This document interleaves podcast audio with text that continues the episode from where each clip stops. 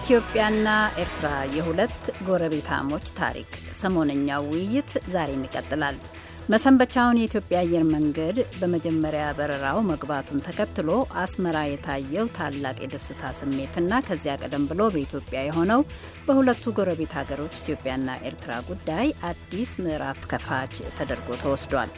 የተፈጠረውን ሁኔታ ምንነትና የቀጣዩን ሂደት አቅጣጫ ጨምሮ በርከት ባሉ ጭብጦች ዙሪያ የታሪክ ምልከታ ለመፈንጠቅ የታለመ ተከታታይ ውይይት ነው አሁን የሚቀጥለው። አሉላ ተወያዮቹን አስተዋውቀህን ትመራለህ። አመሰግናለሁ ቆንጂት። ተወያዮቹ በኢትዮጵያና ኤርትራ ጉዳዮች ላይ ሰፊ ጥናት ያካሄዱ የታሪክ ምሁራን ናቸው። ቀደም ብለን በመግቢያችን እንደጠቆም ነው ፕሮፌሰር ገብሩ ታረቀኝ ቀደም ሲል በዚህ በዩናይት ስቴትስ የኒውዮርክ ስቴት ዩኒቨርሲቲ ለረጅም ዓመታት በታሪክ መምህርነት ያገለገሉ የታሪክ ምሁርና የግጭቶች ጥናት ባለሙያ ናቸው። በአዲስ አበባ ዩኒቨርሲቲ በመምህርነት በተለያዩ ኃላፊነቶች አገልግለዋል። ፕሮፌሰር ሹመት ሲሻኝ በተመሳሳይ በዩናይት ስቴትሱ የክሪስቶፈር ኒውፖርት ዩኒቨርሲቲ ለረጅም ዓመታት በታሪክ መምህርነት አገልግለዋል። በአሁኑ ወቅት በዩናይት ስቴትስ ዓለም አቀፍ የትምህርት ፕሮግራም አማካኝነት ባህር ዳር ዩኒቨርሲቲ በምርምርና በማስተማር አገልግሎት ላይ ይገኛሉ። ፕሮፌሰር ተከስተ ነጋሽ ኤርትራዊው የታሪክ ፕሮፌሰር እሳቸውም በኤርትራ ጉዳይ በርካታ ጥናቶችን ያቀረቡ የምርምር ስራዎችን የሰሩና መጽሐፍትም የደረሱ ናቸው። ይልቁንም ደግሞ በጣሊያን ወረራ ጉዳይ ላይ በቀዳሚነት የሚጠቀሱ ናቸው። ከትላንትናው ምሽት ዝግጅታችን ነው የምንለጥቀው። አሁን ወደ ውይይት ነው።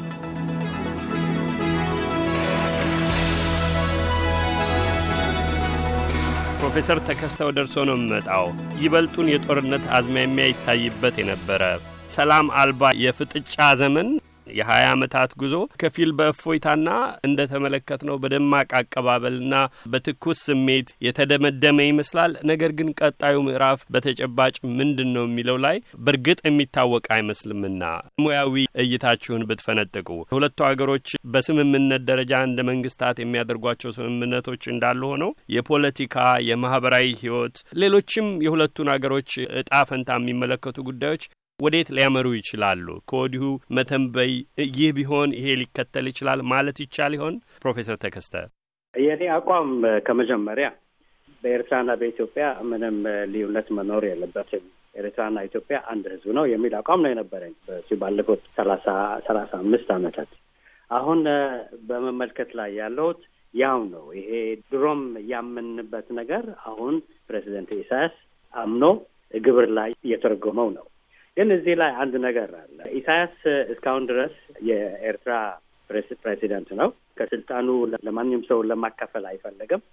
ኤርትራ የእርሱ በኪሱ ያለች ንብረት ነች እና አሁን ኤርትራውያንና ኢትዮጵያውያን አንድ ህዝብ ነው ብሎ ሲነሳ እንደኔ አስተያየት እሱ የሚመኘው በኢትዮጵያ ድሮ በሺ ዘጠኝ መቶ ዘጠና ይጫወተው እንደነበረ እንዲጫወት ነው። እንግዲህ የማለት ምንድን ነው?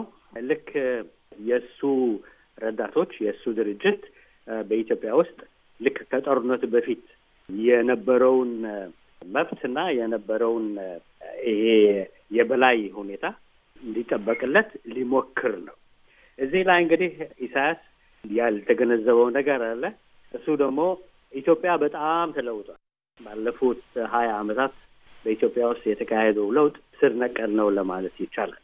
በሱ አንጻር ኤርትራ ወደ ኋላ ነው የተመለሰችው እንጂ ወደፊት አልገፋችም እና ይሄ ኢሳያስ በሚቀጥሉት ወራቶች በሚቀጥሉት ጊዜ ኢትዮጵያ ውስጥ ይመኘው የነበረውን ነገር ሊያገኝ አይችልም። ይህ የተለየ የተለየ ጥያቄ ነው።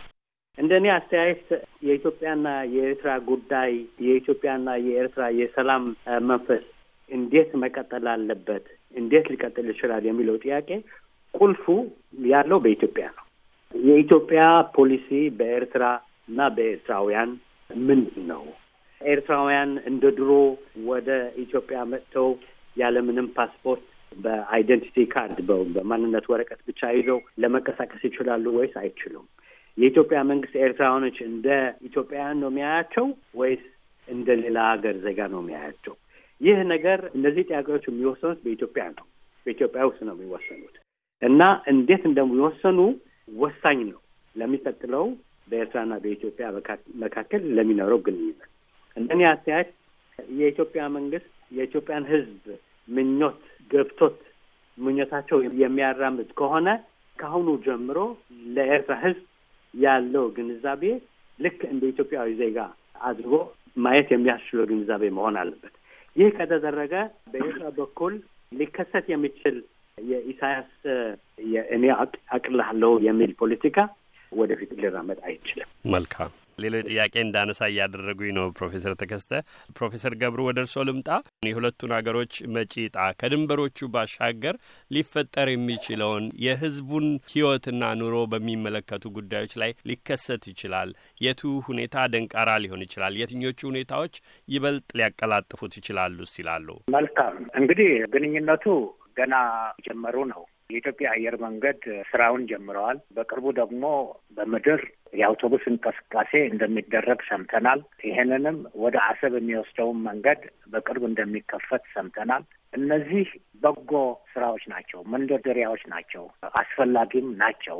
አሁን ተከስተ ካለው አንድ ሁለት ነጥብ ላንሳና የምንለይበትን ላመልክት። አሁን የተጀመረው ነገር ቁልፉ በአጠቃላይ ኢትዮጵያ ውስጥ ነው ያለው። ቁልፉን የያዘችው ኢትዮጵያ ነች። አልስማማበትም። ሁለቱ የተለያዩ የፖለቲካ ስርዓቶች አሏቸው። የኢትዮጵያ የፌዴራላዊ መንግስት አለ። ፌዴራል የፌዴራል ስርዓት ደግሞ ያለ ዴሞክራሲ የማይታሰብ ነው።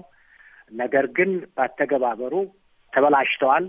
የእሱም መበላሸት ዶክተር አብይን የመሰለ መሪ ቁንጮ ላይ አስቀምጠዋል። ኤርትራ ያለው ተከሰም ጥሩ አድርጎ ገልጾታል። በፊት በአንድ አምባገነን የሚመራ በህግ የማይመራ በህግ የማይገታ መንግስት ነው። ግን ግን እነዚህ ሁለት ሉዓላውያን ሀገራት ናቸው። ሁለት ሉዓላውያን ሀገራት ናቸው። አሁን የሚደረገው ድርድር የእርቅ መንገድ የተጀመረው በሁለት ብሔረ መንግስታት ልንላቸው እንችል ይሆናል ነው። ስለዚህ ሰጥቶ መቀበልን ግንዛቤ ውስጥ የሚያስገባ ነው። በሁለት ልዑላዊ መንግስታት ማለት ነው። ወደድንም ጠላን፣ ኢሳያስ አምባገነን ይሁን አይሁን እሱ የኤርትራ ህዝብ ጉዳይ ነው። ኢሳያስን ማግለል፣ ኢሳያስን ማስወገድ ወይስ ኢሳያስን አቅፎ መቀጠል የኤርትራውያን ጉዳይ ነው። ኢትዮጵያ ካለው አመራር ጋር ካለው መንግስት ጋር መደራደር ብቻ ነው የምትችለው። እኩል የሁለት እኩል መንግስታት ጉዞ ነው የተጀመረው እና ይህንን ላስረግጥበት እወዳለሁ። በአንድ በኩል ተከስተ ያነሳት አንድ ጥሩ ነጥብ ደግሞ ይሄ የተጀመረው ጉዞ ጉዞ ኢሳያስን ተመልሶ ሊመታው እንደሚችል ለማስገንዘብ እወዳለሁ። በአንድ በኩል ሀያ አመት የፎከረበት ባድመ ወይም ሞት እንደማለት ይሆን። እሱ ደጋፊዎች አንበሳ ነው፣ ለማንም ያልተንበረከከ አሜሪካን ጨምሮ ሀገር ወዳድ ወደር የሌለው መሪ የሚሉትን አጎባዮች ያጠናክርለታል። በአብዛኛው የኤርትራ ህዝብ ግን ፍትህ ነው የሚፈልገው፣ ነጻነትን ነው የሚፈልገው፣ እድገትን ነው የሚፈልገው፣ የኑሮ ለውጥን ነው የሚፈልገው፣ ከጎረቤቶቹ ጋር በሰላም ለመኖር ነው የሚፈልገው። እዚህ ያሉት የኤርትራ ኢትዮጵያ ውስጥ ያሉት ወጣት ስደተኞች ህዝብ ለህዝብ የሚል እንቅስቃሴ ጀምረዋል። ጥሩ መሰረት ጥለዋል። እነሱ ከዚህ አመንጥቀው እንደ ተቃዋሚዎች ሆነምም የሚወጡበት መንገድ ሊመጣ ይችላል። ተስፋዬም ይሄ ነው። የኢትዮጵያ ወጣቶች አብሯቸው እንዲጓዙ እነሱ ያነሱትን መርህ ጥያቄ አቅፈው ከእነሱ ጋር ተባብረው እጅ ለእጅ ተያይዘው አሁን የተጀመረውን እንቅስቃሴ ቢያዳብሩት የሁለቱን ህዝቦች መቀራረብ፣ መወዳጀት፣ አብሮ መኖር በቀላሉ ሊያመጣ ይችላል የሚል ግምት አለኝ። አንድ ቀደም ብላ የተነሳችው ደግሞ ተከስቶ ነው ያነሳት ልመለስባት እፈልጋለሁ። ይሄም ህወሓት ትግራይ ነው፣ ትግራይ ህዝብ ደግሞ ህወሓት የሚለው መሰረት የሌለው በጽንሰ ሀሳብም በሆነ በታሪክ ምንም አይነት ድጋፍ የሌለው ዘይቤ ነው። የትግራይ ህዝብ ከሁለት ሺህ ዓመት በላይ ታሪክ ያለው ስልጣኔ ፈጣሪ ቋንቋ ፈጣሪ ብዙ ፈላስፋዎች የፈጠረ ህዝብ ነው። ህወሓት ግማሽ ምዕተ ዓመት እንኳ ህይወት ህይወት የሌለው ድርጅት ነው። በታሪክ አጋጣሚ በምድረ ትግራይ የተፈጠረ ድርጅት ነው። ህወሓት ትግራይ ሆኖ አያውቅም። ትግራይም ሊሆን አይችልም። እንዴ በሌሎች ድርጅቶች እኮ ገብተን ለዴሞክራሲ ለፍትህ የታገልን የትግራይ ልጆች አልነን። እኔ በበኩሌ የሀባ አባል ነበር፣ ብዙዎችም ነበሩ። በኢድህ ገብተው የታገሉ ብዙ የትግራይ ልጆች ነበሩ እና የህወሓት አባል ባለመሆናቸው ትግራይነታቸውን ያስነጥቃቸዋል እንዴ? አሁን እኮ የትግራይ ህዝብ የሚገፋው የሚገፋ ያለው ከህወሓት ጋር ተጠግተው የትግራይን ህዝብ ከህወሓት ጋር እያያያዙ ሲያቀርቡ በመቆየታቸው ነው።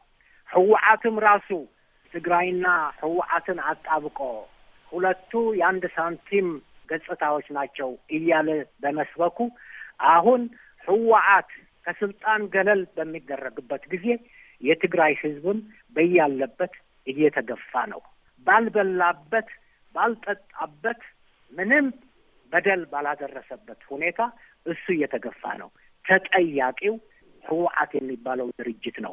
ይህንን ማስረገጥ ይኖርብናል። አመሰግናለሁ። አመሰግናለሁ ፕሮፌሰር ገብሩ። ሌላ ጥያቄ ለፕሮፌሰር ሹመት ከማንሳቴ በፊት በልዩነት ያነሱት ሀሳብ አለ ፕሮፌሰር ገብሩና ፕሮፌሰር ተከስተ ለእርስዎ እድል ልስጥ። ከገብሩ ጋር አልስማማም። ምክንያቱ ፕሬዚደንት ኢሳያስ ያለው በትግርኛ በደንብ የተናገረው የኤርትራ ህዝብና የኢትዮጵያ ህዝብ ሁለት ህዝብ ነው ብሎ የሚያስብ ሰው ሀቁን የሳተ ነው ነው ያለው እና ልክ ኢሳያስ ያለው እኔም ከዚህ በፊት ለብዙ ዓመታት ያመንኩበት ነገር ነው። በኢትዮጵያ ህዝብና በኤርትራ ህዝብ ልዩነት የለም፣ አንድ ህዝብ እና ይህ ከሆነ ኢሳያስ ያለው የኢትዮጵያ መንግስት በዚሁ ግንዛቤ መንቀሳቀስ ይችላል፣ መንቀሳቀስም አለበት። በዚሁ ግንዛቤ ሲንቀሳቀስ የኤርትራ ህዝብ አሁን በ Ethiopian Airlines በከፈተው መንገድ እየበረረ መጥቶ አዲስ አበባ ሲቆም እንዴት ነው የሚታየው? የህዝብ ኢትዮጵያዊ ነው ወይስ የሌላ ሀገር ዜጋ ነው? እዚህ ላይ ያለው የኔ ጥያቄ እና በዚሁ ምክንያት ነው ቁልፉ የኢትዮጵያና የኤርትራ የመጪው ሁኔታ እንዴት እንደሚሆን የሚወስነው የኢትዮጵያ ፖለቲካ ነው። የኢትዮጵያ በኤርትራ ያለው አቋም ነው። እዚህ ላይ ለማለት የምፈልገው የአሁኑ አዝማሚያ በጣም ጥሩ ነው፣ ብዙ ተስፋ የሚሰጥ ነው። ቢሆንም ህዝብ ያላሳተፈ ሂደት ነው እና ዘላቂ እንዲሆን የኢትዮጵያ ህዝብ በዚሁ በኤርትራና በኢትዮጵያ ሰላም በመስፈን በሚ በሚገኝበት ጊዜ ህዝቡ በይፋ መሳተፍ አለበት። የኢትዮጵያ መንግስት ህዝቡን የሚያሳትፍበት ዘዴ ማግኘት መፈለግ ይኖርበታል። መልካም የግራና ቀኝ ሀሳቦች አንድ አረፍተ ነገር ማስገባት እሺ፣ ይኸውልህ እዚህ ያሉት የኤርትራ ወጣት ስደተኞች በጀመሩት እንቅስቃሴ ዝ አንድ ህዝብ ሁለት ሀገራት የሚሉትን መፈከር እዚህ አዲስ አበባ የጀመሩት እነሱ ናቸው። ኢሳያስ በሚያስገርም መንገድ እዚህ መጥቶ ይችን ደገማት። ከነሱ ይንጠቃት ወይም ተከስተ እንዳለው ድሮም የሚያምንበት ነገር ከሆነ በጣም ጥሩ ነው። ነገር ግን እኔ ከተከሳ የምለየው እነዚህ ልዑላዊ የሆኑ ሀገራት መንግስታት ተስማምተው ሰላም ከተገኘ ወደ ኮንፌዴሬሽን ሊያመሩ ይችላሉ። ኮንፌዴሬሽን የላላ ህብረት፣ የላላ አንድነት ማለት ነው።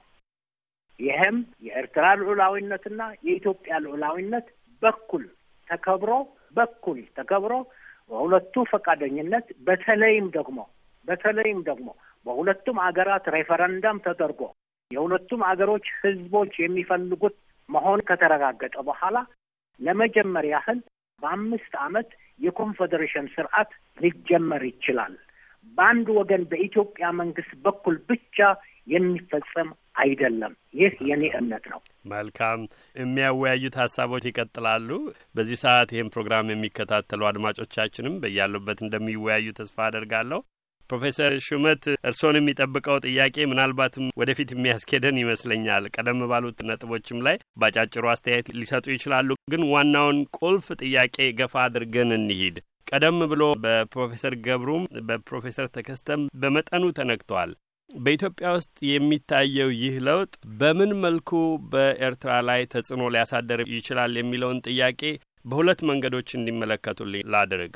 ፕሬዚዳንት ኢሳያስ መረጃዎች እንደምመለከተው ከሰባ ዓመት በላይ እድሜ ሆኗቸዋል። የሰባ ሁለት ዓመት ሰው ናቸው። እንደ ወጣትነታቸው ጊዜ ቀደም ብለው የያዟቸውን ጠንከር ያሉ አቋሞች ይዘው መዝለቅ የሚችሉበት ተፈጥሯዊ ሁኔታ አይኖርም የሚለውን ኤርትራ ውስጥ ነጻ የመገናኛ ብዙኃን የሉም፣ ምርጫ የለም አለመኖሩንም እሳቸው ግልጽ አድርገው ነው የሚናገሩት። ነጻ የፍትህ ስርዓት የለም፣ የተዳከመ የምጣኔ ሀብት ይዞታ አለ። በኢትዮጵያ ውስጥ ያሉ የሚባሉትን ችግሮች ለመለወጥ ቆርጦ የተነሳ አቋም በሚንጸባረቅበት ሁኔታ ኤርትራውያን ምን ይላሉ? በሀገራቸው በውስጥ ለውጥ እንዲመጣ የሚያደርጓቸው እንቅስቃሴዎች ምን አይነት ተጽዕኖ ሊያመጡ ይችላሉ?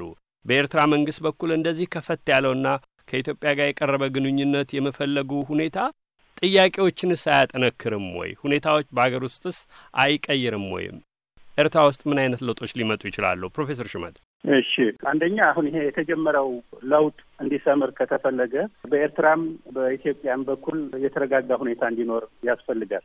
የተረጋጋ ሁኔታ ካልተፈጠረ የኤርትራን ጉዳይ የኢትዮጵያና የኤርትራን ግንኙነት ጉዳይ የሌላ ፖለቲካ ቁማር መጫወቻ ከመሆን አይድንም እና አሁን በተጀመረው ፈር እንዲቀጥል ከተፈለገ በተለይ የተረጋጉ መንግስታት እንዲመሩት ያስፈልጋል። አሁን ትልቁ በኢትዮጵያ ውስጥ እየተካሄደ ያለው ለውጥ ከኤርትራ ጋር ላለው ግንኙነት እጅግ በጣም አበረታች ነው። ትውልዱም አዲስ ትውልድ ነው። ብዙውን ቁስል ሲያስታምም መኖር የሚፈልግ አይደለም። ፖለቲካ ላይ የወጡት ሰዎች ቅይጣቸው በርከት ያለ ነው። ዳይቨርስ ናቸው ማለት ነው። የመቻቻል የተሻለ ባህሪ አላቸው። ያለፈውን ለመርሳት I think በተሻለ መንገድ ዝግጁ ናቸው እና ከኤርትራ ጋር የሚደረጉትን ውይይቶችና ግንኙነቶች ይሄ ያሳልጠዋል የሚል እምነት አለኝ። እንግዲህ ትልቁ ጥያቄ ያለው በኤርትራ በኩል ያለው ሁኔታ ለዚህ ይመቻል ወይ የሚል ነው። እርግጥ የፕሬዚደንት ኢሳያስ መንግስት አምባገነን መንግስት መሆኑን ሁላችንም እናውቃለን።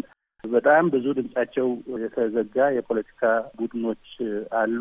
ህዝቡም ፍላጎቱን በአደባባይ ለመግለጽ ያለው እድል እጅግ በጣም የተወሰነ ነው። ነገር ግን አሁን በተጀመረው እንቅስቃሴ ምክንያት እሳቸውን በዚህ በኩል ተስፋ ሲያዩ፣ በተለይ ደግሞ ቢፈልጉ እንኳ ሊገድቡት የማይችሉት አይነት ኃይል የግድ እየገፋ ሲመጣ ለመቆየት በስልጣን እንኳን ለመቆየት የተወሰኑ ለውጦችን ማካሄድ ያስፈልጋል።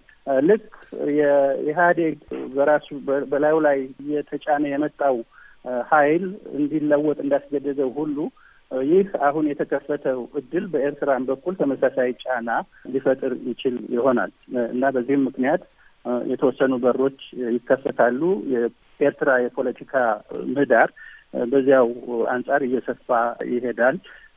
ለውጡ ከኢትዮጵያ ጋር ያለው ግንኙነት የበለጠ እየሰመረና የኤርትራን ሕዝብም ተጠቃሚ እያደረገ ሲሄድ ምናልባት በኤርትራ መረጋጋትና በኤርትራ ፖለቲካ መስመር መስተካከል ፍላጎት ያላቸው ኃይሎች ሁሉ ለዚያ ሂደት ተባባሪ ይሆናሉ የሚል ተስፋ ነው ያለኝ። አንዳንድ ጊዜ እጅግ በጣም አስቸጋሪ ነው። እንደ ፕሬዚደንት ኢሳያስ ያለ ለብዙ ዘመናት በስልጣን ላይ የቆየ ሰው በዚህ እድሜ ለመለወጥ እድሉ ምን ያህል ነው የሚል ጥያቄ ሊነሳ ይችላል። እንግዲህ ምናልባት ይህንን በይሆናል ልንመልሰው የምንችለው በፍላጎት ሳይሆን ገፍቶ በመጣ ጫና ምክንያት በፖለቲካ ዓለሙ ለመቆየት ሰርቫይቫል ማለት ነው የግድ የተወሰኑ ለውጦችን ማድረግ ይጠይቃል። የማይለወጡ ሰዎች አይቀጥሉም። ስለዚህ ያ ያ ቀመር ምናልባት እንዲለወጡ ሁኔታውንም እንዲያስተካክሉ ያስገድዳቸው ይሆናል። ሁለተኛ እኔ ምናልባት በኤርትራ በኩል ለመለወጥ ያለውን ፍላጎት የበለጠ ያበረታተዋል የምለው እጅግ በጣም አደጋ ናቸው ብለው በኢትዮጵያና በኤርትራ መካከል ለተደረገው የተበላሸ ግንኙነትን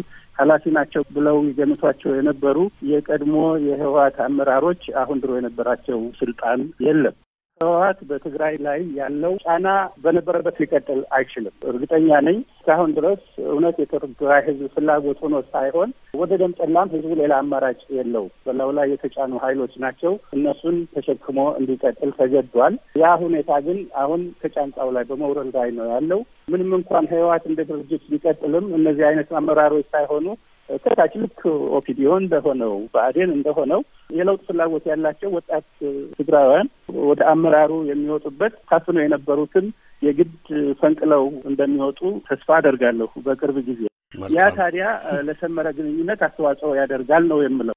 እና ይህንን ለማጠቃለል ያህል በኤርትራ በኩል ከፍተኛ የሆነ የፖለቲካ ተግዳሮት አለ። ያ አፋኝ የሆነ ስርዓት የግድ ትንሽ መከፈት ይፈልጋል። ይህንን ከኢትዮጵያ ጋር ያለውን ግንኙነትን ቢሆን ለማሳካት ኢትዮጵያም ቢሆን ከአደጋው ወጥታለች ማለት አይደለም።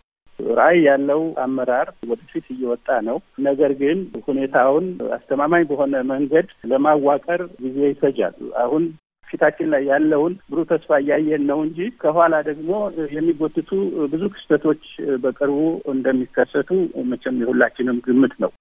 አሁን እንግዲህ ይህ አመራር ያለበት ፈተና ይህንን በወቅቱ አስፈላጊውን ምላሽ እየሰጠ ይህን ደግሞ ዘላቂውን የፖለቲካ ዓላማ ወደ ዳር የማድረሱ ተግባር ላይ ነው እና እንደ አሁኑ ጅማሮ አበረታች ነው። በኢትዮጵያ በኩል ያለውን መረጋጋትም መልክ አስይዞ እንዲሁም ከኤርትራ ጋር ያለውን ግንኙነት ወደ ተሻለ ዳር ያደርሰዋል የሚል ተስፋ ነው ያለኝ። መልካም ፕሮፌሰር ሹመት። ፕሮፌሰር ተከስተ እርስዎ ልመለስ። ይህንኑ የቀደመ ጥያቄ በኢትዮጵያ በሚታዩት ሁኔታዎች የተነቃቁ የሚመስሉት ፕሬዚዳንት ኢሳያስ ከዚህ ከደስታ ስሜት ጋር ወደፊት የሚያራምዱ ሁኔታዎች ላይም ለውጥ ለማድረግ ፈቃደኝነት ይኖራቸው የሚለውን ጥያቄ በግፊት ወይስ በፈቃደኝነት፣ እድል ወይስ ፈተና? አሁን ያሉት ሁኔታዎች ለፕሬዚዳንት ኢሳያስ ራሱ የሚከስቱት በኤርትራ ውስጥ ተጨባጭ ለውጥ እንዲመጣ ማድረግ የሚችሉትን ሁኔታ ይፈቅድላቸው የሆነ ወይ? ምንስ አይነት ሁኔታዎች ሊፈጠሩ ይችላሉ ይላሉ?